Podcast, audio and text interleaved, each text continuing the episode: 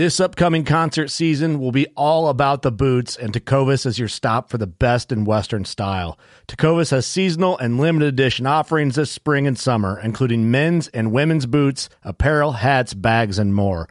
All Tecovas boots are made by hand in a time honored tradition with timeless styles that are always on trend. And Tecovas has first wear comfort with little to no break in period. It's hard to find this level of comfort paired with this level of style. Stop by your local Tecovas store, have a complimentary drink or two, that's WCB style, and shop new styles. The smell of fresh leather and friendly staff are at your service. Many stores even have leather custom branding to make your boots truly personalized. And with regular live music and events, there's no in store experience like it. If you can't make it into a store, just visit tecovas.com. That's T E C O V A S.com. They offer free shipping on all boots, as well as free returns and exchanges, and ship right to your door. Go to tecovas.com and find your new favorite pair of boots today. Fishing like a local isn't just about catching fish. It's about connecting with the environment and the people who call it home. It's about hearing the stories and traditions that have been passed down for generations and sharing unforgettable moments with the people you meet along the way. Fishing like a local is having an experience that stays with you forever. And with FishingBooker, you can experience it too, no matter where you are. Discover your next adventure on FishingBooker. Working Class Bowhunter podcast starts in 3, 2, 1 think I left about four. No one honestly really cares. Steve's calling me while I'm holding, getting ready for this deer to stand up. Glad you took this deer out. He doesn't even drive American. See, that deer's what's exactly what's wrong with this country, right? He doesn't even support local American-made deer-compatible vehicles. That one that one arrow cost me thirty three thousand dollars. Just aiming too long and just moved a little bit, and it's like, oh no, it fired. You know, crap. I knew as soon as it left, it was just a little high. But he came right out in the field, made a scrape right in the cornfield, started grunting, walked 30 yards, made another scrape. You're listening to the Working Class Bowhunter. That's right. This is the podcast for Billy Joe Lunchbucket, the working man, just like me and you. My name's Travis T Bone Turner from the Bone Collector. Thank you for tuning in.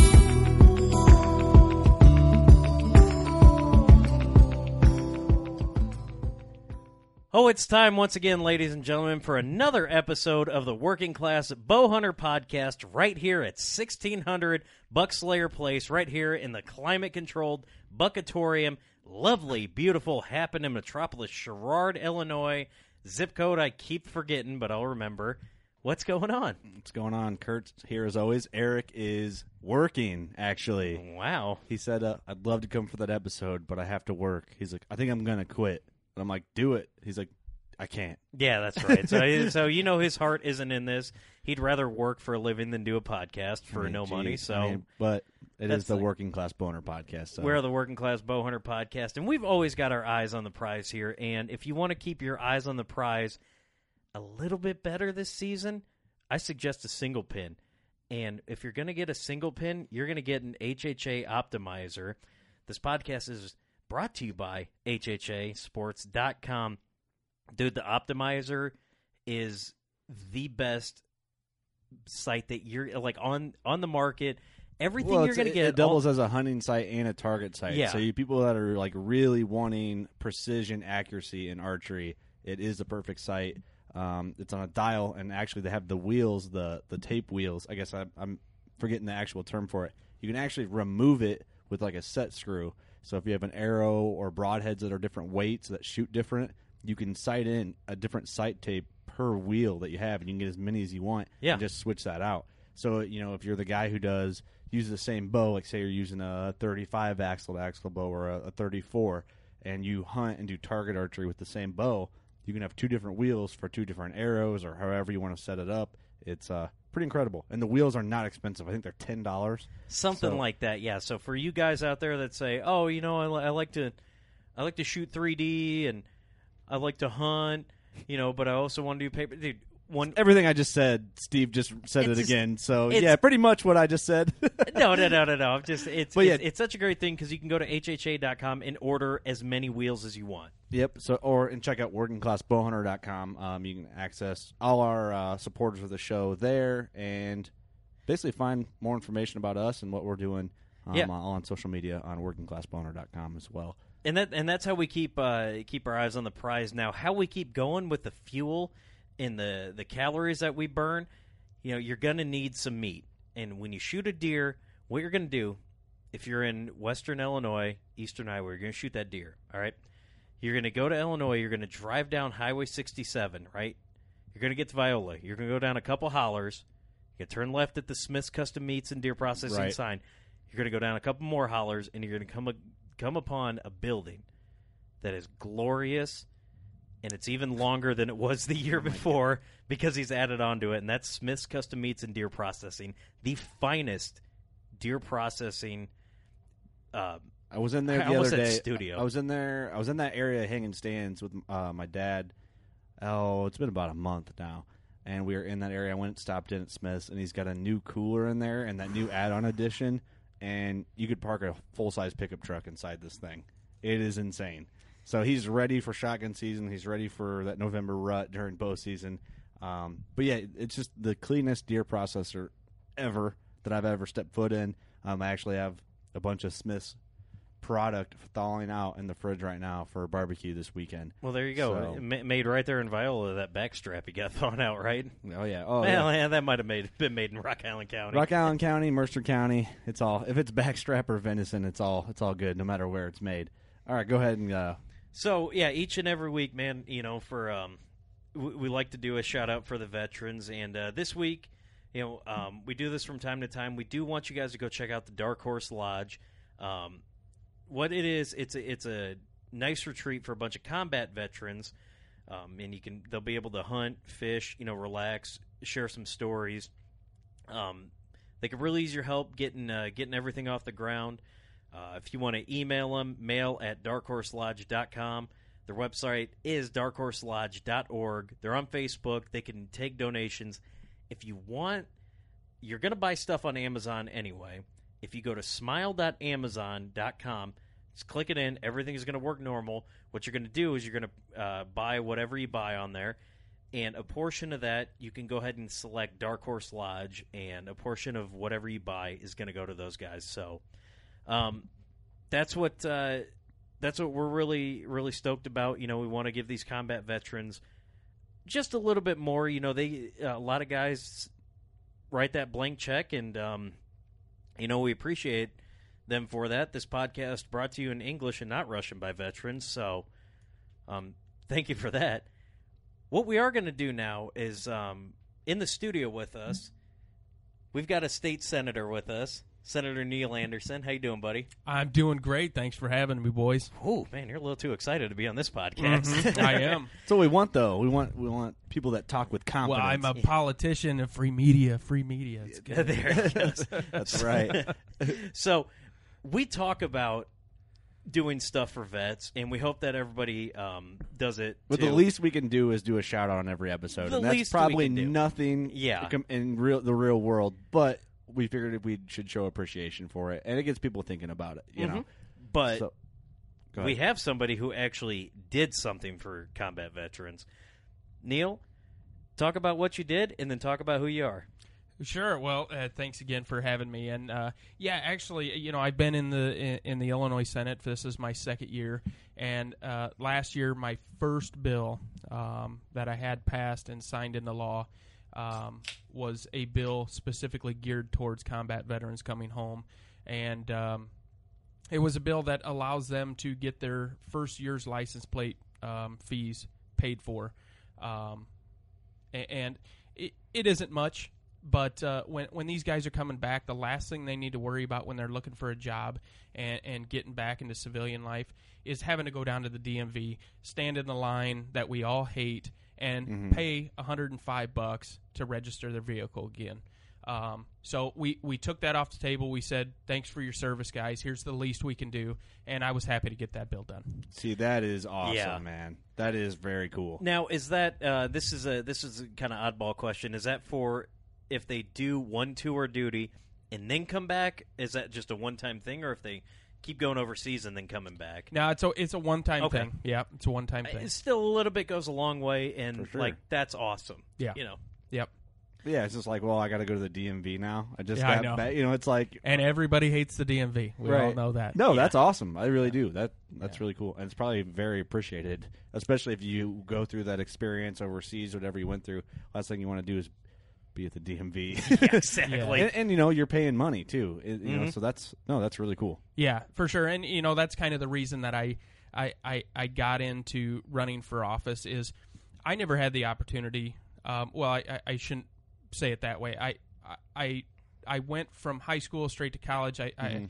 I, I played football all the way through college. Um, and uh, my my family, a lot of people in my family served in the military, and actually, um, it was about six years ago now. I, I was actually me and my wife and my son were driving home from church, and I told my wife, I said, I, I got to do something. I, I I have to serve, and I actually went and talked to a recruiter and had paperwork filled out, and Mhm. I came home and I said, honey, this is what I got to do. And she said, if you think that's what you got to do, then I support you. But she said, why don't you think about serving here? Why don't you think about uh, seeking elected office? Right. And so that's uh, how I want to to give back and serve uh, my country, my community, is by serving in public office because, as we all know, we, we have a lot of crooked ones. Right. And In uh, Illinois, no. yeah, yeah, for sure. um, so yeah, that that's uh, that's kind of uh, how I got into it, and Yeah. it's that reason why I was able to get into this as a as a fireman and paramedic. I work for the city of Moline. I've been there for ten years. Right. Um, that's you know I'm a guy that that that puts fires out, and for a Which guy, is a big deal. I mean, that's a job I Yeah. honestly wouldn't want to do, but I definitely respect you for that job that you do do with that. So sure. Well, no, and that's appreciated. But for a guy that um, is is a fireman, Mhm. and before that poured concrete, for him to be able to run and get elected for public office, it is the veterans that gave me that opportunity, and I will do everything I can uh, Right. to uh, to serve them. And that's just uh, that first bill was just a, a stepping stone to what we need to do for our veterans in the For future. sure. Yeah, Ooh, that's so awesome. For all you keyboard warriors out there, oh, I wish there was something more I could do. Well, you're listening to what you can do. Um, you know, it's it, it's very cool, and um, you know, I, I remember because you you lived behind my parents, Yeah. and uh, you know that's how it. Like I always knew you, and then when you were running for a political office, you know, you came in in, in Illinois, which is a very heavy, um, you know, Democrat area you were like, I'm running as a Republican, and I, I always had faith in you. Like, don't get me wrong, I Sure I. I, kn- I knew there was no way you were ever going to run or win. I absolutely knew that, but I'll tell you what, man, I, I had faith in you, and when you won, I was like, oh wow, like I was sitting in, I was sitting in my house watching. I was like, there's no way. So I was super excited for you, and um, you know, this is tying into how we got you on here. Um, I remember I, I was out there working with my well, my dad was working. I was watching him, and he came over and we, we were talking, and you were like, "Hey, you're a bow hunter?" I was like, "Yeah, yeah, yeah." And you go, uh, "Hey, I tell you what, man, I just uh, introduced a bill um, that'll allow you know you to be able to shoot coyotes with a crossbow." And I was like, "Okay, cool, man." Yeah, so I, I looked into it, and um, you know, we got to talking more and more, and I was like, "This is actually a politician who's standing up for hunters." you know, and um, that's kind of what got the ball rolling. We're glad we got you here. Um, Which so I think, though, too, when you bring that up, a politician that stands behind hunters, we're such a tight knit family that, you know, if we think, and that's the thing, like, I, and I hate to even bring this up so early. Trump's kids hunt, and Trump was at the outdoor show re- awards. Yeah. I don't know about Trump, whatever, but all those people saw that he was there supporting it. Mhm. It's just a, a family that will push behind you when you support them. It, Sure. Hunters are will come together and just make stuff happen. Yeah. So I think you know definitely if you're a hunter and if you support hunters, you know you got the whole Yeah. family behind you on stuff. You know. No, for sure. And I, I've said, uh, you know, since the very beginning when I initially started running for office, um, yeah, yes, I, I'm a Republican, I'm a conservative, but so is the district I represent. Even though it's known as being very Democratic, Right. it's it's really not. I mean, they have the same values as as, as I do. They just call themselves something different, Mhm. and uh, a lot of it has to do with uh, with the unions. Um, I'm a union firefighter, and Right. that is, uh, I think that's one thing that the Republicans, um, uh, a lot have have alienated themselves. Right, right. Uh, they've they've said, uh, uh, you know, unions are evil, and, and they're not. Uh, you know, I am a a very very um, pro union Republican. right. But at the at the heart of the district, um, folks generally are pro life. Uh, they're they're pro gun Right. And uh, they're pro union, and and that's that's what I represent, and that's and that's what I am. Right. Um, I've always said that I am willing to compromise and talk with anyone. The only two things I won't compromise on: I'm a pro life guy. That's not that's a principle I won't compromise on. Right. And you won't ever mess with my guns or the citizens of the United States guns. I'm a staunch Second Amendment guy, Right. and I will not compromise on that. Mhm. Um, everything else, let's sit down and talk. You know, we can get these things done. We're, Which- we're not Well, yeah, is you're, you're pro-life, except when it comes to like mature deer, right? that's, that's, a, that's a yeah, little different. yeah, yeah. but no, that's a good stance to have, and it's funny. You know, we are the working class bow hunter, and when you brought up the unions, I, you know, I we were talking before the podcast, and I don't know what I am. I guess you could say I'm more of a Republican than anything, but libertarian is what Yeah, you guys you're call leaning me. towards the libertarian. I, and that's probably true. I, you know, I don't care what anyone does. You do your thing, I'll do my thing, and I, I don't know. Well, I'm in. I agree more with Republicans. I'm on more on that side, but I'm, you know, unions are Democrat uh, for the most part, right? I don't know if that if I could say that generally, but the unions I've been in in, in the area, but I've always been pro That's- union. Yeah, no, and that's the problem with political parties is we Right. generalize everything. We say, "Oh, he's a Republican, then he's against this, this, and this," Right. or he's a Democrat and he's against this, this, and this.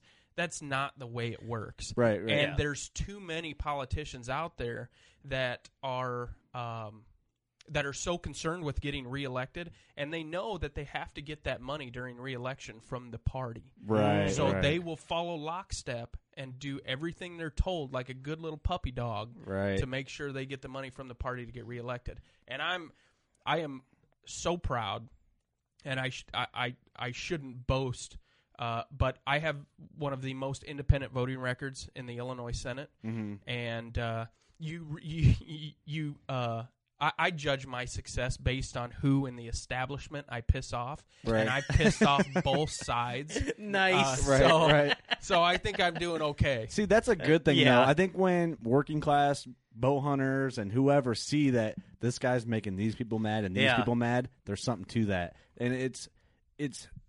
It, I don't know. It's cool to see that because it's showing you're doing something the way it probably should be done, and you can't like segment it to this side or the other side. Yeah, yeah. The the other you know the other issue is, and I, I I'm sure um, Steve knows this, but you know that was one of the things that I I didn't want holding me down or tempting me rather was look at the benefits that politicians, especially in the state of Illinois, get.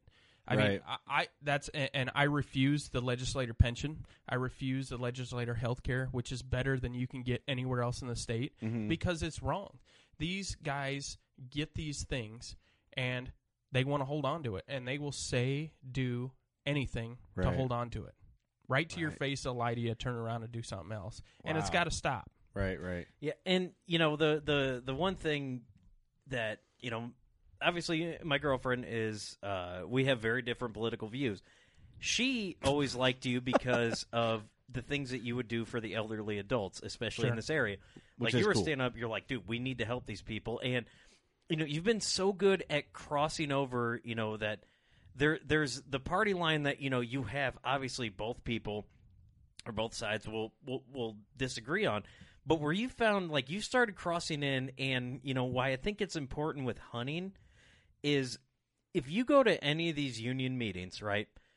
Obviously, you know you'll hear hear Democrat, um, pro Democrat things, which you know if that's what you believe, I'm happy that you believe that. But if you go in there as you know looking at you know you, you take everything out if you go into these meetings and you look and you say, "Hey, how many of you people hunt?" The amount of people that are going to raise their hands, Mm-hmm. and that's at least one issue that I think we can all agree on. I mean, I say, Well, the thing, that we haven't got too much hate mail. Well, but we actually have it, and that's surprising. The way we talk Yeah. about hunting and some of the stuff I've said on the podcast, some of the stuff that you have said on the Mm-hmm. podcast, and especially against people that are like PETA, is very extreme. And some of the stuff that we have said about PETA, we haven't got a whole lot of hate mail. And we actually thought we were going to have so much hate mail we could make a segment out of it. yeah, we And did. At first we did. we planned a segment for it, and it never happened. PETA is wor- is a worthless organization. oh, absolutely. They they actually kill more animals than uh, than hunters do. It's it's all they're they're a shill. They're a shill Right. organization, and they are in it for what most organizations are in things for, and that's money. Right, right. And uh, they should be ashamed of themselves. Do you have people from PETA come to your office or contact you on a frequent basis, or is that kind of a few and far between thing? Yeah, no, I well, not so much anymore. Right. Um, when I first started, and, and I'm I'm one of the very few legislators that that have an open door policy, especially down in Springfield. Um, you know, if I'm not in a meeting in my office, I leave my door open, and somebody walks by and they say, "Senator Anderson, can we talk to you?" Absolutely, come on in, let's talk. Right. Um, PETA is one of them that uh, well, I, I don't even have to tell them to go away anymore. They just don't stop. Uh, Right. they're they're just uh, they are a kook fringe organization that has no respect for number one themselves, but they don't understand um, that hunters, um, especially the American hunter, Mhm. are the most conservation minded people Right. On the planet. They don't understand conservation, and they don't understand how That's right. someone that kills an animal could actually care more for that animal's life. And the, the it's not the animal as an individual; it's the the species is what we care for. Yeah, 'cause- you know right. they look at it as like you killed this deer as an individual. Well, there's a reason why this whatever species you're hunting that you take that deer because you're looking one. It, it breaks it down to this: if I'm sitting here with someone that's against hunting, they they're looking at one single whitetail deer, and they're like, "You killed it; it's gone, poor deer." And I'm looking at them saying, "I care more about whitetail deer as a whole, even if you want to break it down to an individual animal." More than you ever will, or you could ever imagine, Right. and they just can't wrap their head around how can you kill it if you care more for These it. these are the same people that, that, that they say, why would you kill a why would you kill an animal when you can go to the grocery store and get it there? Right? It's Really? just they don't well, get it. well, These are on. the same people that uh, when you ask them if there's a dog and a child drowning, who are you going to say first? And they'll say whichever's closer.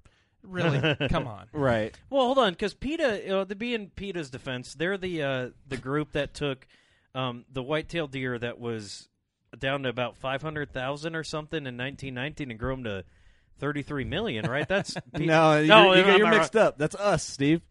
Oh, Oh, the hunters. Yeah, we did oh, that. well, I shouldn't have sent money to yeah, PETA. wild Oops. turkey. Wild. They, hey, My bad. they did save wild turkey. Oh wait, no, that was us too. We saved the wild turkeys. That wasn't PETA. no, it was us. We did. Why do. I keep sending my money? Yeah, so I so I give money. So people who kill. Yeah, all right. Okay. Okay, I'm These, not. the, I'm and- confused. And, this is the same reason, um, and I know you guys wanted to talk about it, is that Bobcat bill. Yeah, yeah. we want to get onto this that. is- there we go. This is the same reason why that Bobcat bill that uh, myself and Senator Sam McCann um, from the Springfield area uh, fought so hard and got this bill passed. Mm-hmm. Um, to talk get into some detail on this because I, I I don't know a lot about it and I probably should. Um, I didn't apply for a Bobcat tag. I probably won't for a little while. I don't know why. I don't. re- I'm just. I, it doesn't. I feel like it doesn't affect me either way, but it affects the hunting community, and I guess I'm part of that, so it does. So I just kind of want you to explain that and just get into the background of it. right. Which was that's where you were going. So I'll just let you take it from here. yeah, sure. No. So, uh, so what we wanted the the purpose of the bill um, was to number one make sure we can have healthy.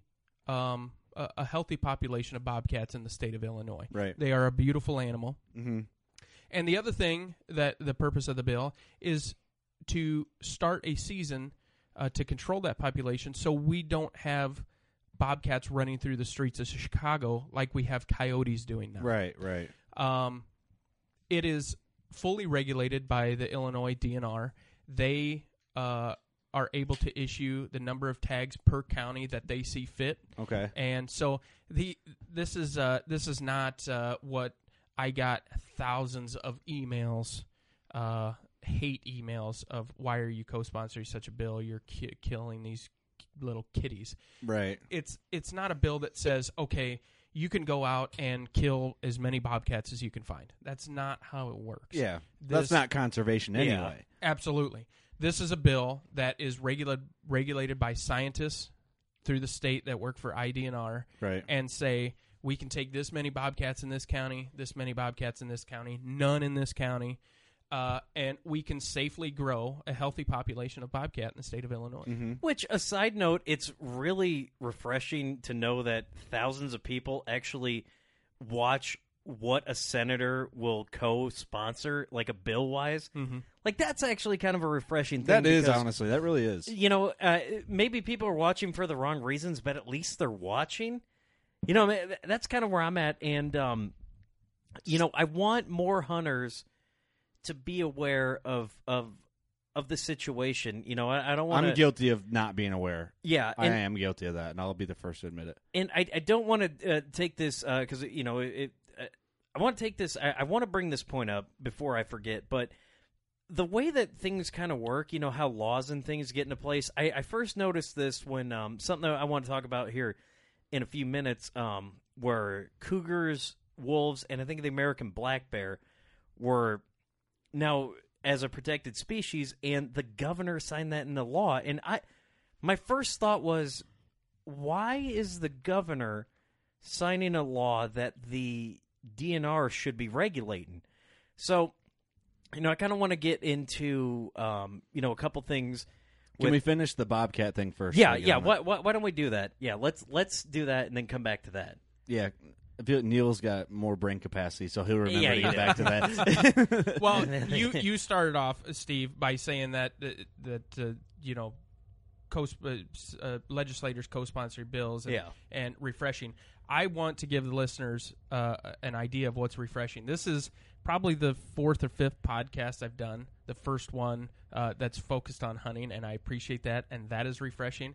Uh, so the listeners know, I'm in about a 15 by 7 foot room with deer heads all around me, and and this is the first podcast where I've been offered a beer, and I'm actually drinking a beer right now doing this podcast, and that that is refreshing. So thank you guys very much for that. Well, hey, you know, we only give you watered down beer so you're refreshed.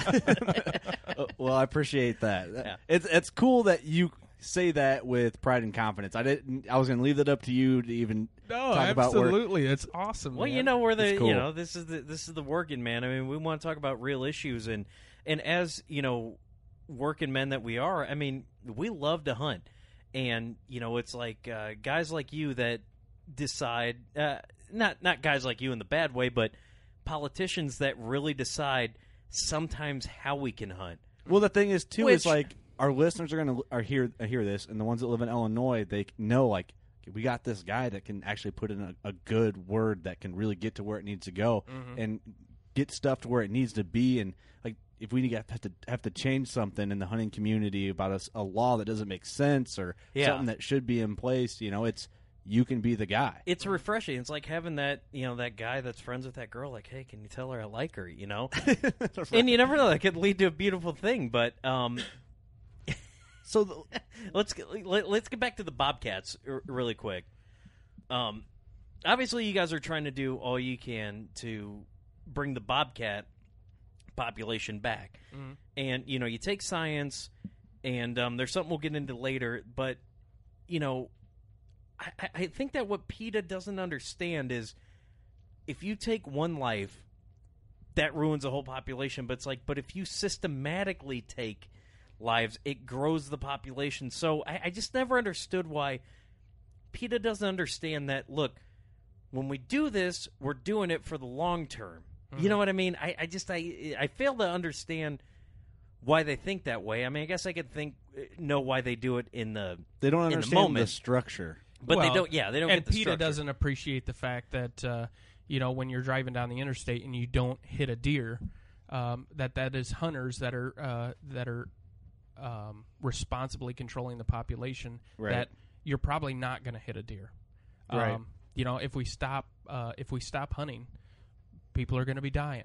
Yep. You know, yeah, people and disease die. is going to spread, Mhm. and uh, that's something that they they refuse to uh, that they refuse to buy into. And another thing they forget is that I think deer need what does a deer eat and forage a year? Twenty two hundred, like over a ton of forage a year. Yeah. in the in the forest, and it's just a lot of deer run out of food real quick. Yep. When you add, that's a lot of that's a lot of food and leaves. You know, it's leaves is what they eat. Right. Cor- corn and leaves. Yep. You know, and it's you have an overpopulation of deer, they're gonna run out of food really quick. And I don't know about you, but I don't want to starve to death. That's right. You That's know? right. I But- like my deer big. There you go.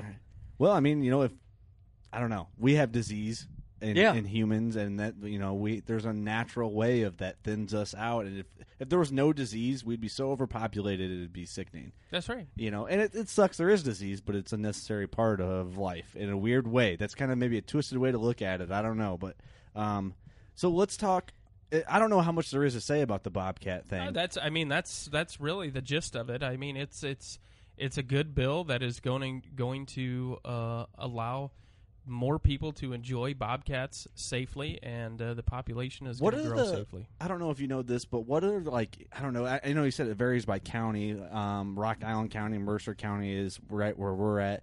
I hunt a lot of times in Rock Island County. Mm-hmm. I have never seen a bobcat or had a trail cam picture, but my buddy that does hunt Mercer County, he sees them every year, Mm-hmm. all the time. First, like first day out, oh hey, I saw a bobcat. So it's just crazy. It can be that close. He sees bobcats all the time. I never see them. So I imagine rock. I mean, maybe not. Maybe it's just my property.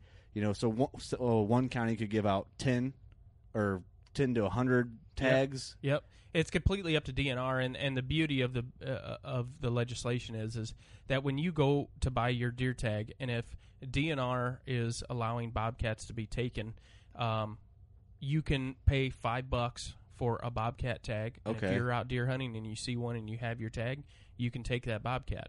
Um, when there's no more tags left, obviously, just like deer, Yeah, just you're out. not going to be able to get one. And that's why the DNR, when you shoot a deer, um, if you guys hunt in Illinois, and I don't know, maybe other states have this, that surveys how many bobcats have you seen in this county during this season. Yep. And they do wild pigs, turkeys. Which is scary. yeah, wild pig thing is scary. Yeah. Um, Steve, what else did you want to hop on? So, um, Oh yeah, the the predators. The- yeah, this is um, this is something that um, you know I'm not going to blame you for, but you are the government, so you're wrong I'm not- for this. boy. You represent all of the government, even though this was passed before you. oh boy. Um, you know, when uh, a couple years ago, and we talked about this a couple times. Um, Illinois governor intro. Well, he was the governor at this point. Pat Quinn uh, signed into law, which I want to get into how these things come to be, but I want to ask you something about this. He passed in a law protecting mountain lions, bears, and wolves. And as rare as these things are, we all know that that mountain lions and things are in this area from time to time. Uh, you know, two, three years ago, um, a mountain lion was shot in someone's corn crib in uh, Morrison. I think it was was it Morrison or Morrison, Geneseo? Morrison, Illinois. So it's Morrison, Illinois. So you know, I'm just trying to trying to understand why this law, you know, because you know these, you deal with these people every day that would have voted for it, maybe not. Again, hey, I'm not trying to blame you, but again, you are the government, so you get the full blame right now. I love how I'm being referred to as the government. Dude, you're, you're the man, you know. Oh, you're my Mycroft, all right. Uh. So, um, I don't it out already. understand why this law would be in place when you've got something that's so rare in this area. Why they would be protected? Why I can't shoot a mountain That really lion? shouldn't be here. It's not That native. sh- yeah, that now. shouldn't be here. Yeah, well, and that's uh, that's the thing that absolutely is ridiculous because the the law says is that you know it puts a moratorium on on these animals, but Right. if your life is threatened, You can shoot. you can shoot it. If I see Right. a mountain Of lion, my course, life is in you don't- danger. Yeah, you don't You need. know? th- It's so infrequent that the only time you're going to see it is if your life is probably in danger, and then right. we're right back to not needing the law. Right. It's just it's kind of bizarre. Yeah. Well, and that's and, and that is the problem, um, a- and the fundamental difference between. Uh, uh, pardon the expression, but liberals and conservatives. Conservatives want smaller government, and things are going to work themselves out on a on a local level, and uh, when there's a need, and and and liberals are, you know, the government needs to take care of everything. Everything is a, a one size fits all, and um, that's not the way it works. Right, right. Yeah, I mean, because I will say this though. I see a mountain lion in my woods. You know, especially in daylight. son, your life is in yards. danger. As far as I'm concerned, that thing's hunting me. Yeah, You know, uh, 'Cause- it's gonna- but the chances of me seeing, I mean, maybe not, but the Yeah. chances of me seeing a mountain lion at ten yards with my bow, I'm going to be like, uh, either I don't don't shoot at it and it keeps going, or it turns on me and I'm dead before I know it. you know, because You know. because you know how rare. I wonder. Nah, nah, I don't, I don't, I don't even want to go into the st- Go there. Statistic. Okay, He okay, pushed fine. him. He Fine. pushed him. He was on Okay, the edge. and Fine. he- All right, if if we want to if we want to go there, your chances of seeing a mountain lion in the woods while you're deer hunting in Rock Island County, Illinois, versus your chances of being caught by a mass shooter at a Wendy's in the same county. No, no. Oh, He See- went there. He See, did I went there, but you can understand that if I see a mountain lion, that's a dangerous situation anytime.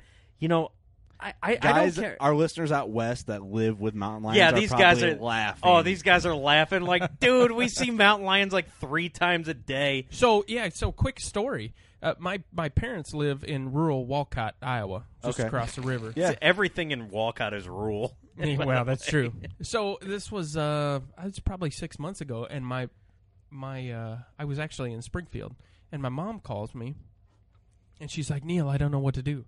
I'm like, "What's going on?" And she's like, "Your dad left for work, and I was sitting out on the front porch, and uh, I, w- I was drinking my coffee before I went into work, and Wyatt, their dog, they got a Australian Shepherd, he started growling at the at the trees." and she said, "What what's wrong with you?" And she got up and she walked over. They they got like this shelter belt in front of their house. Uh-huh.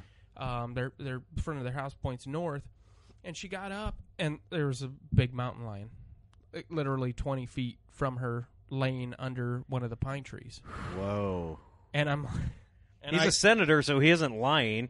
yeah, Big government guy right here, never lying to us. right, right. So, So I mean, I, and I told her I was like, "Well, go inside." you know. Wait, So was that- she calling you while she was looking at it? No, no. it- Okay. It, it, had it had actually she when it seen her, it got up and took off and ran across the cornfield. But needless to say, my mother now drinks her coffee with her AR-15 by her side. It's a beautiful your country mother's to a live in. patriot. yeah. Well, the thing is, Well, it's that's why like- you should always drink your coffee. You got to ask yourself AR-15. though, when a mountain lion gets in Iowa, it's you know really, I guess you'd call it the migration of that mountain lion from wherever it was from to or, or it was. I'm a conspiracy theorist. The government let it go there. To oh, control the yeah. population. Mm. Maybe not. It but- had the it had the tracking chip in it, so if you would have shot it, some, It's like the movie DNR Funny would- Farm, where where they're showing the house and he says, "Release the deer," and the deer runs out for Oh, the I people showing the house. I have not seen Oh, that. I haven't you either. got to see it. But the thing is, it's like that's not that far for an animal like that to travel from. Probably wherever its home natural core area was. Like if it wanted to just like I'm going to venture off and get somewhere else, it's Yeah. not that difficult for a stealthy nocturnal animal to do that over a month. You And, know what I mean? you It's know- not that ish. You know, and then he gets further east or further south, wherever it's from, or you know, I don't know wherever it came from.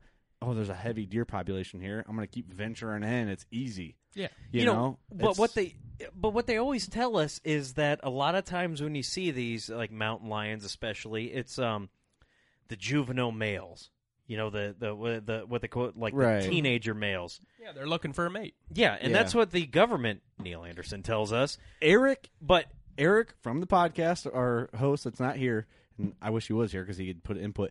His buddy sent him a video in um, Cl- just outside of Clinton.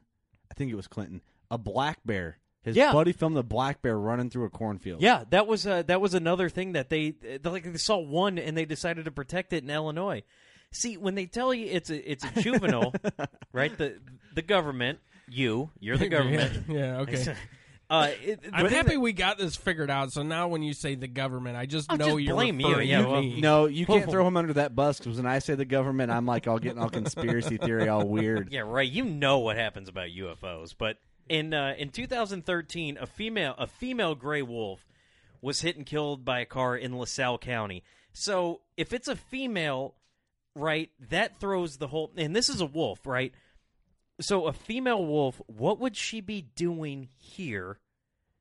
And they never said if she was a juvenile, but you know, understand that that the wolf population It's not that far for a wolf know, though to get it- here, or It's even a really black not that bear. far. So you know that's just kind of one of the things that for us, you know, in Iowa, they're like, yeah, if you see one, shoot one. Right. You know, it's kind of goofy and um, Okay, all- let me get back to him here though. Like, how hard would that be for us to change? Well, I mean, i- you got to look at the makeup of of the legislature right now, and unfortunately, uh, the opposite party has you know super majorities in both chambers, and unfortunately, um, the the downstate Democrats, who are great people for the most part, they have to answer to the Chicago Democrats, Yeah. Right, right. who are beholden to PETA, to Mhm. uh, you know all the environmental groups, and so it's very hard to get certain things done. Um, a perfect example: th- this last session, I had uh, I think six bills that um, had something to do with Second Amendment. Right, Um, one was uh, you should be able to carry concealed at public rest areas. right, One was carry concealed on public transportation, um, and and several others. But I couldn't even get those bills to be heard in committee, which is crazy. which is absolutely ridiculous. right, Um, but they know that the general population of the state of Illinois outside of Chicago supports those issues. So they don't want to put their downstate Democrat legislators in that predicament of having to vote for something that Chicago doesn't yeah, want. right. Well, Chicago's a different planet as far as It I'm is. concerned. Yeah. It is. And the thing, it's And- completely unrelatable to Sherrard, Illinois, where Yeah, there's yeah. 600 people, where Yeah. almost, I would say, 60% of the people in Sherrard hunt. yeah. You It- know? you know, and, and, and and let me let me just say this really quick. Um, there are a lot of good downstate Democrats. I'm friends with many of them, Right. and it's it's unfortunate and it is sickening to me because I talk to them down in Springfield, and they are just as frustrated on a lot of these issues Right. as we Republicans are.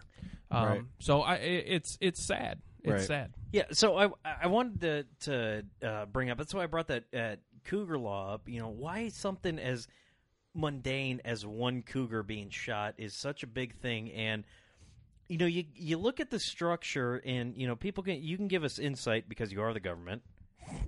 You're everything in the government. Um, there's like committees, and uh, there's one. Uh, and I'm, I, I tried to bring the bring the name up, and, and correct me if I'm wrong, but um, it's the Wildlife Conservation Committee. Is that right? Uh, that might be uh, a committee in, in the House. In the Senate, um, yeah, it was it was a House committee for sure. Yeah, in in the Senate, most of the hunting uh, and, and uh, bills uh, as far as conservation go through the Ag Committee, which I am actually the Yeah. minority spokesperson for for the Senate Okay. Ag Committee. Um, so yeah, that's uh, if they get through the House or um, uh, come over. Uh, that's uh, the committee that they've Yeah. been going through. the Agriculture and uh, uh, Conservation Committee. Now, when you go and look at this with um, with who who's represent you know uh, some representatives in the House, um, you know there was a, there was a really interesting dynamic, and this is like one of the first things I saw that I knew that you know no matter what you vote politically, it still comes back to like hunting. There's equal number of Republicans and Democrats. And one of the guys that I actually got to meet, and I talked to you about this before. Uh, well, I'm not seeing him here. Andy Skog, Mhm. Sco- Skoog, Skoog. Skoog. Yeah, I met the guy. Great guy. You know, I'm sitting there talking to him. Uh, uh, my buddy Tim, or our buddy, I should say. I'm not Tim Kitts. Tim good, Kitts good friend of the podcast. introduced us um and you know we were talking and the way he was talking to me and it just in the back of my head I was like oh this dude, this dude's a total republican. And he's like no i'm a democrat. And i was like wow that's kind of nuts. And you know he stuck to his issues but when it came to hunting everything that this, this is this is really interesting to me. Take all the other issues out you know right to work any of that stuff. It doesn't matter. When it comes to hunting, he had these same exact ideas as any Republican would of how to make the hunting experience better because he's like, dude, at the end of the day, no matter what you vote for, no matter what you do in your life, when you come to hunt, you know, family, harvesting the animal legally, and keeping it around for your family is the most important thing. It's heritage. That's it's right. it's heritage. So you know when you see one of these committees, and you know a lot of guys might get nervous when they see oh there's Democrats on there, which you got to look at the area. So what I did is I went and looked at where each of these um, representatives were from. Mhm. None of them were from Chicago. So where my big issue is, and you know, this is me preaching smaller government. Even like when you get to the state level, I do not think that Chicago representatives and senators really should have a say in what happens to things that they can't control. I mean, that's like It basically would just be like us here making rules for Chicago. rules for Chicago. Doesn't make sense. Yeah, and he 'cause- agrees with that. I mean, I'm guaranteed Yeah. you do by just what you've said. And Yep, for sure. and uh, you know because we've got our ideas but the, but i think there comes a certain point in time where you know you have to look at it as each area is going to function differently like cairo illinois and i can't think of what the most northern city in illinois are but they're so so vastly different you know it just i don't know it's one of those concerning things that you get somebody who's lived in a high-rise apartment their whole life and they don't understand how how October 1st is so important to so many people. Like October 1st for a lot of people in Sherrard, Illinois, that's It's like Christmas. it's Christmas. Yeah. And they know they're going to be eating the healthiest meat they've ever eaten in their life. But in Chicago, Octo- all October 1st means is playoff baseball, which, eh, if you're on the north side, doesn't really matter that much. But no harsh criticism to Cubs fans, but it's so different. There's nothing like I- it. I don't know. I'm. I'll just cut it off there. You guys understand what I'm talking about. How do you feel about that? You know that Chicago politicians, I don't care what side they're on, get to have a say in what happens in to hunters, areas like let's bring it back to hunters. They To they have to yeah. say what plays into what our lifestyle is. exactly, yeah.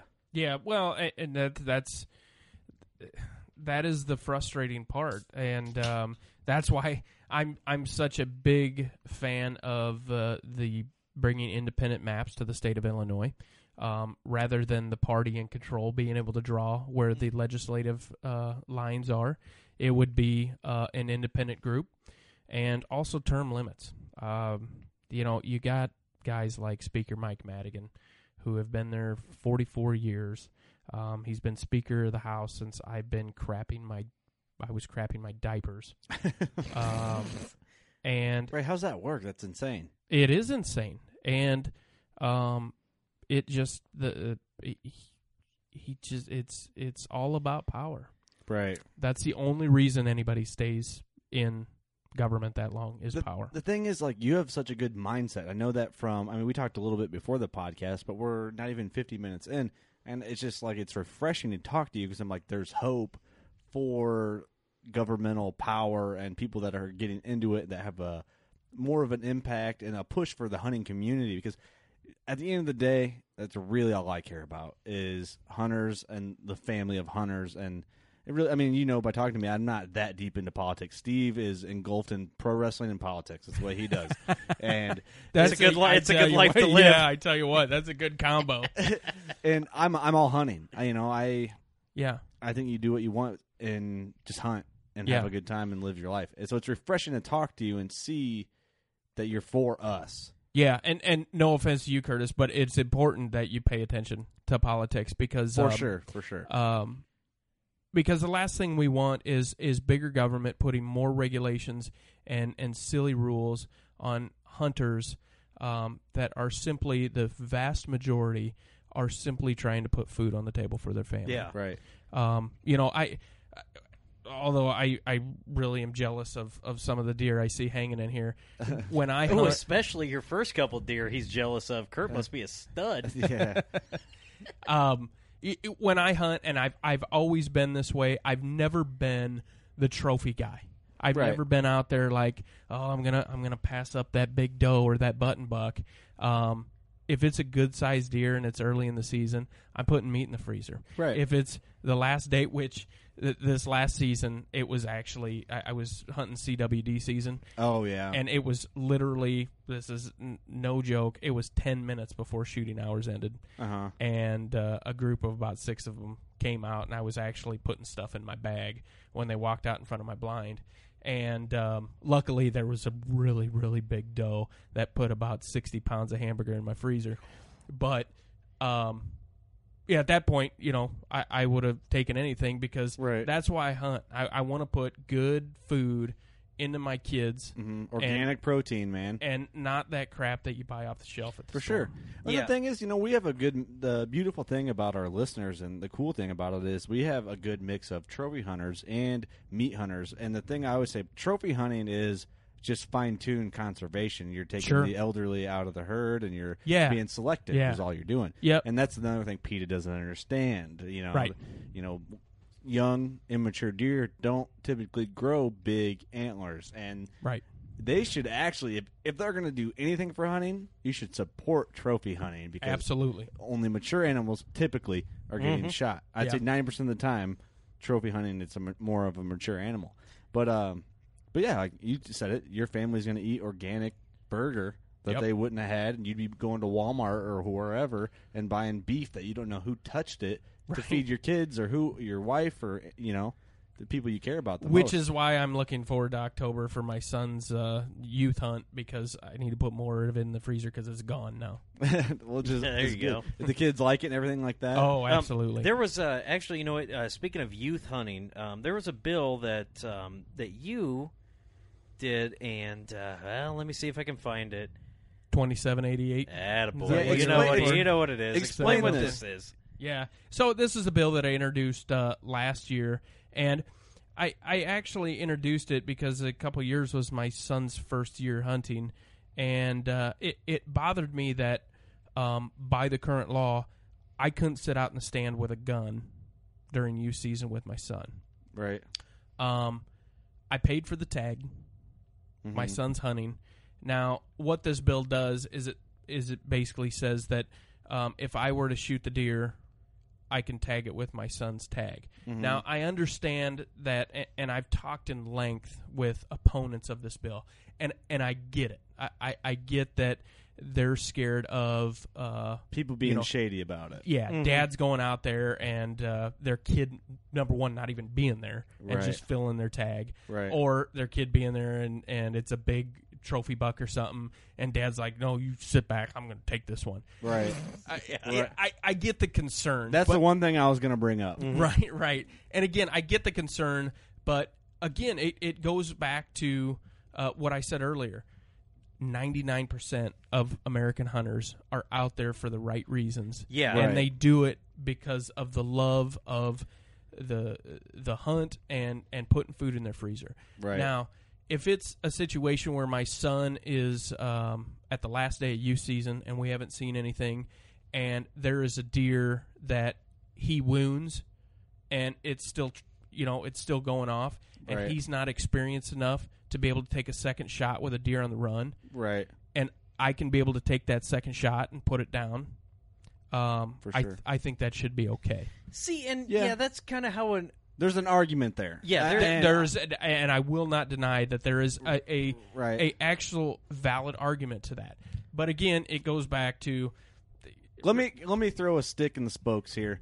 And and I, I completely understand. I get what you're saying completely, and I do agree. That's a good point. You know, Mm. kids don't always make the best of shots. They get nervous. Maybe their parents put a little pressure on, make a shot quicker than what they should. Right. You know, deers get wounded. It, that would be a good thing. You'd be able to be like follow up. Let him have get him let him close up on his deer, even if he he hits that thing in the hind quarter and you Right. finish with a perfect hard shot. That's great for that kid. Right. You don't got to tell him any different. Um, I'm I'm primarily a bow hunter, and I do ag- I do see your point for sure, and I'm not disagreeing with you. Yeah. But and I understand the argument. And that's and I'm glad you brought it up and knew there was an argument. And that Sure. shows that you know about the the game of hunting. I cringe a little, honestly, and this is just me personally about the I, I think Illinois' guns, and I'll bring this up too. This will be a good topic. I think Illinois' gun seasons need to be uh, rearranged. Um, Yeah. I think that I think Illinois should model their firearm seasons off of Iowa, how they do it. What the only thing I don't like about Illinois' like firearm season is how it's in the middle of the rut almost to where the it's a, just a slaughterhouse of just people. You just hear story after story of people just blasting deer like crazy. It's in the middle of the rut, Yeah. and uh, to me, the way I understand Iowa has it before and after the rut, Yeah. and then bow hunters get the full middle rut. Um, which if it stays the same Illinois for how forever, that's Mm-hmm. fine. But I think that the one main issue I have is that being a hardcore bow hunter, I prefer not to gun hunt. Mm-hmm. I will sometimes, um, but I, I it bothers me that I can't bow hunt during gun season, even if I wear blaze orange. Yeah. That's one thing I would really love to see um, see change because I'm the guy who's out there that probably knows more than the guy who only hunts two weekends a year. Right. So if I wear blaze orange and I'm doing the same thing I would do normally, what's it? What's the difference, really? You know what I mean? That's Yep. one thing I would really like to see a good word put in is like let guys that bow hunt bow hunt during gun season, but wear blaze orange Yeah, while they do it. even it. if you're on your own Well, personal property. I threw a lot at you, know? right there too between no, your yeah. bill and that. And, but- I, th- I think the biggest, uh, the biggest issue, uh, law and language wise, that you're going to see Mm-hmm. is you're going to see um, the argument that you're going to have a guy that carries his bow with him yeah, and also has a gun Yeah. and is going to go shove that that arrow into the bullet hole. right. You know, For sure. And I Um, understand that too. That's another argument to my point. Yeah. Just like Yeah. and, and that's why I, I and I I know this because I've actually had this conversation with DNR because I Right. I, I wanted the same thing. Yeah. And it's it's it's harder for DNR officers um, to number one be able to carry uh, to be able to cover the amount of territory that they have to to do their job properly. right. Um, Which, by the way, side note, DNR officers need more money. I think absolutely, the guys that go out there and do that, they and they do a fantastic job. and they've been trimming sure. down. We've got a DNR officer who's a who's a good friend of ours. I won't say his name because he's going to be on the episode here pretty soon. But they used to have a unit that just got, you know, the funding got kind of cut for it. And it was like, dude, you guys are doing nothing but good. But again, who cares that this unit that's doing good is saving deer lives because it's not anything that we can make money off of. yeah, yep. but, back to I back want, to I where want you were going.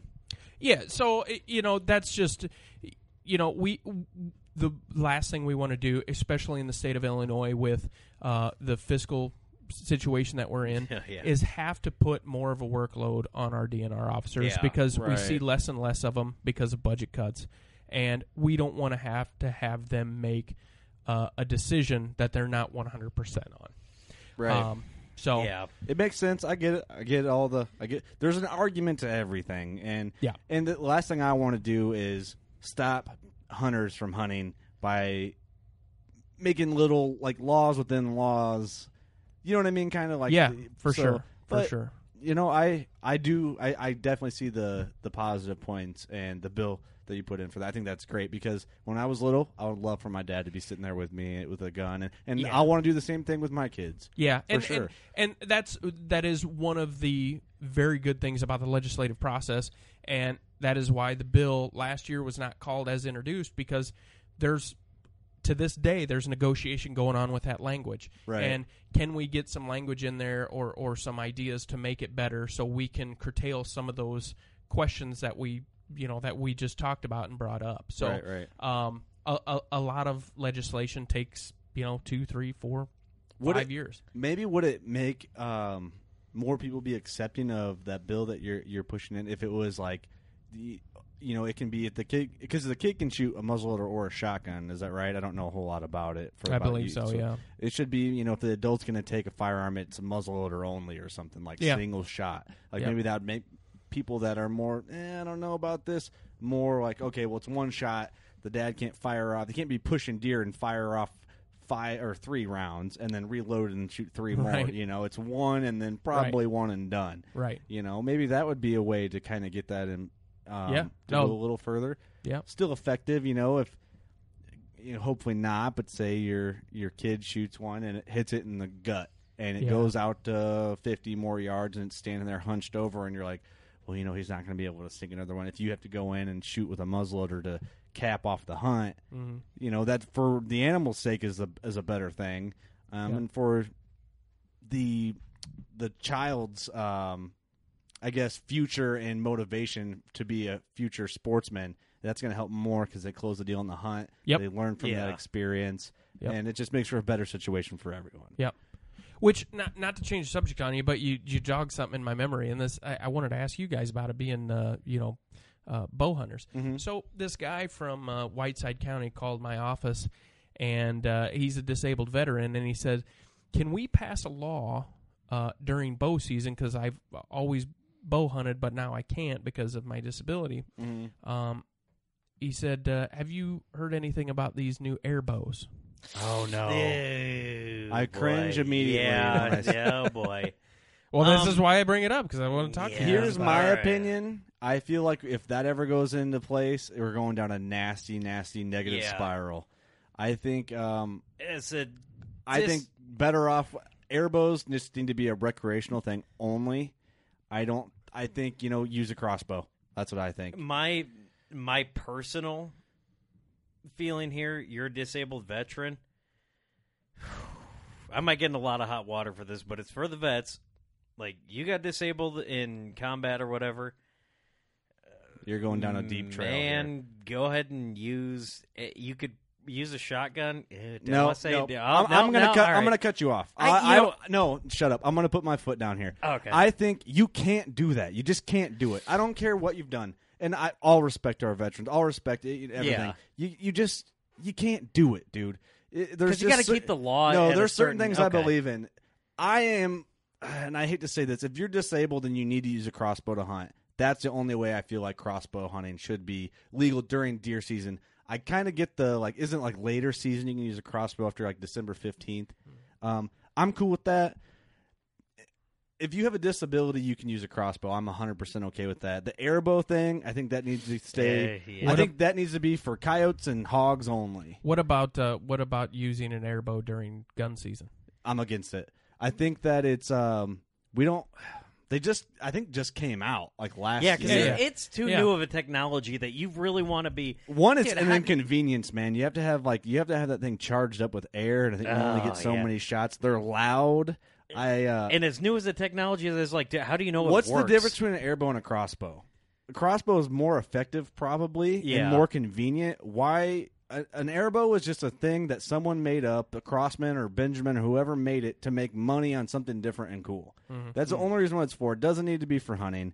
I don't know if it's even ethical. Like I don't know what kind of power it has, and people are going to think, well, it's a gun. They're going to think they can shoot farther than what they really can. I think you're going to see more wounded animals. How is it going to shoot with a broadhead on it? How long is your arrow? What grain arrow can you shoot at? Like, it, has it been tested through all this stuff that crossbows and compound bows have been through?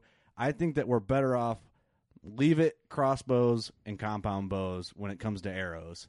And that's my strong opinion. Well, Curtis, I'm sorry I asked. no, no, no. Well, you know what? Yeah, yeah. Uh, hey, I'm sorry, uh, I- I Kurt, no, no, no. I mean, I was giving you a hard time. I was I giving Kurt, you a hard you, time. you swayed my opinion. I You didn't know mean what? to get worked up. No, but No, I, no, I know, but you, you know what? You kind of swayed my you, you, opinion. you give too much push, and then Yeah, the wall can break, I- and then I- it just goes negative. yeah, I can kind of see where that that goes, and you know, to, to bring up the point that you know, hunters are the most. I'm just honest- passionate about Yeah, you are. Absolutely. archery, you know. Yeah, You no, and- absolutely. And, and and I'm like, uh, and you know, I'm passionate about veterans. Like, you know, for me, that's why uh, I I, I would have gone out on a limb for guys They can that use a crossbow, done. man. If you can shoot a, if you can pull a trigger on an air, You know what? airbow, you can pull a trigger on a crossbow. Yeah, and you know what? It maybe we should if if disabled veterans can use a crossbow, ab- absolutely during archery season.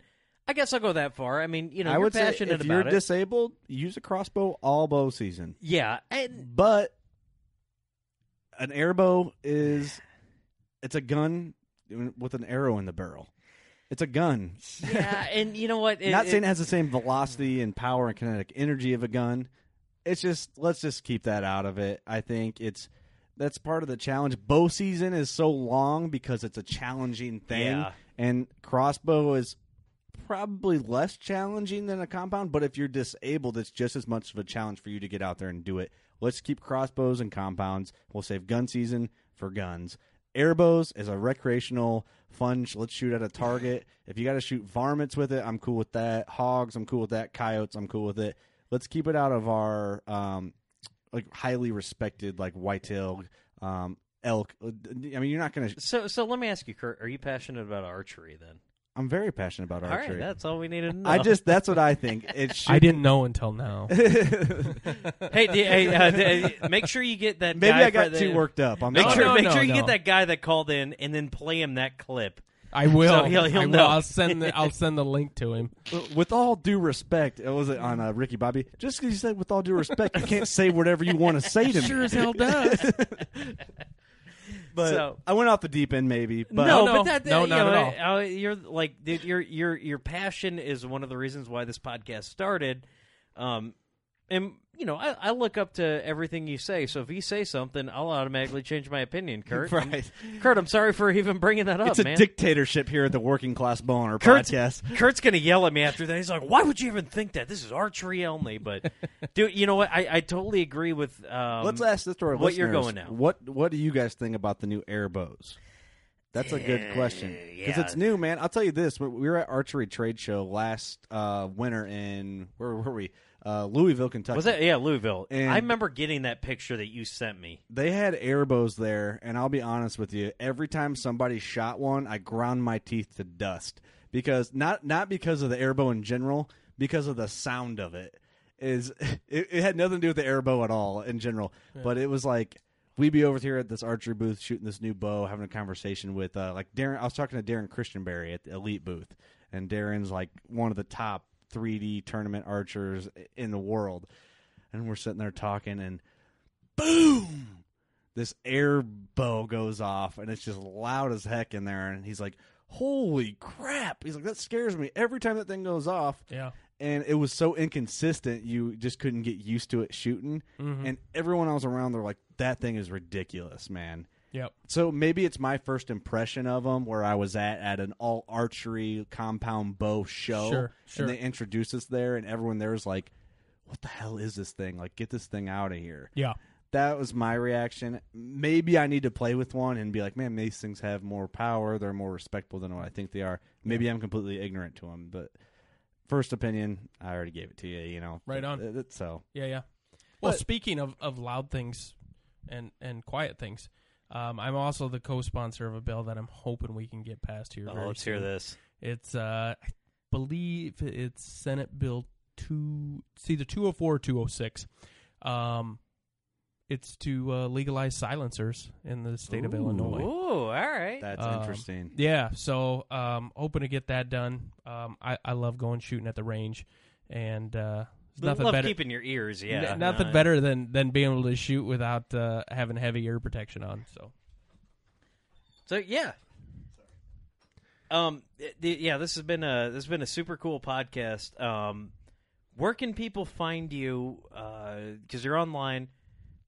Talk about your website. You got a Facebook, Twitter, Instagram, Kick. yeah, so uh, yeah, my my website uh, is uh, Senator Neil Anderson um, dot com, and Neil is spelled N E I L.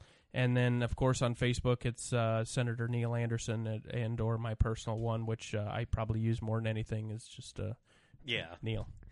There you go. Um. Yeah. It's uh. And you're in the 72nd district here, which um, Thirty sixth, Oh, 36. thirty sixth Senate district. Yep. What's 72nd? What am I? 72nd of? is the uh, state state rep No, okay. Yep. Yeah, okay. All right. Now, now I'm thinking, so you're 36th district. Yep. Um, again, maybe if we had independent districtors, Yeah. that would be a little bit different. Yeah. Um, you know, yeah, it's it's been super cool having you here. Um, obviously, you hear about hunters. Um, you care about the working man. You know, you go look at your voting record, like that stands forever as who you are as a person, and like you are the type of politician that I think a lot of our listeners would vote for each and every term. Assuming that you don't get your way and put term limits, big government, limited everything. No, here. I I I, Yeah. ter- I term limited myself. I'll I'll serve I'll serve uh, two terms and I'm done. It's so you're so respectful, much man. good, yeah. it is so respectful. Um, you know, you- you're looking out for the uh, for the hunter here and everybody else, and you know we appreciate that Curtis here can't vote for you, but I sure can. well, I appreciate every vote. You know, Why can't I vote? What? because uh, w- you literally live two streets away from being able to vote. Oh yeah, yeah I, you're I right, think is you're where right. it is uh, for from him. But Yeah, you know, yeah, you've you're right. um, you're uh, you're down in Illinois. You know, obviously, um, if we put a bug in your ear, you can take it down to uh, people who can um, who can really change things, and that's super cool. Yeah. So you know, if people want to email you with some some good ideas, they just go to your website or Yep, yep. Uh, you can uh, go to my website and there's a link there. Otherwise, uh, my my state email is uh, Senator Neil Anderson at Gmail. Um, I, I I try to be very very good at getting every email answered in a timely fashion. Um, but uh, we get a lot of them, so so give me uh, give me a few days at the very least. But yeah, you know, I again, I've always been about uh, you know, it, it's it's not it should not be about politics. It's about representing. It's about representing people. It's not about party. Um, just do the right thing and stand by your principles. That's uh, that's so refreshing. look at that. Hey, that's the way we're going to end the podcast now. Instead of go shoot your bow, we're going to just use that. That was good. We'll just re- I'll play that on loop and we'll end it on every episode.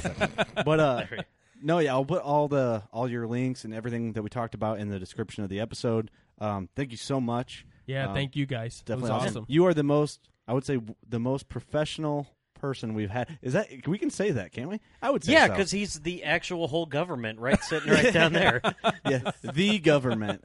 Yeah. Um, thank you, man. Um, I think we'll have you on again. I would love to. I'd um, love to. This is awesome. and we'll get you shooting a bow. Absolutely, I got one. I need to. Du- I need to dust it off. I I haven't had any time to scout with my uh with my state job. So Uh, there Oh, you go. Well, man. we'll get you going again here. So, all right, guys. Hope you enjoyed this. Uh, you know what to do. Go shoot your bow. Later.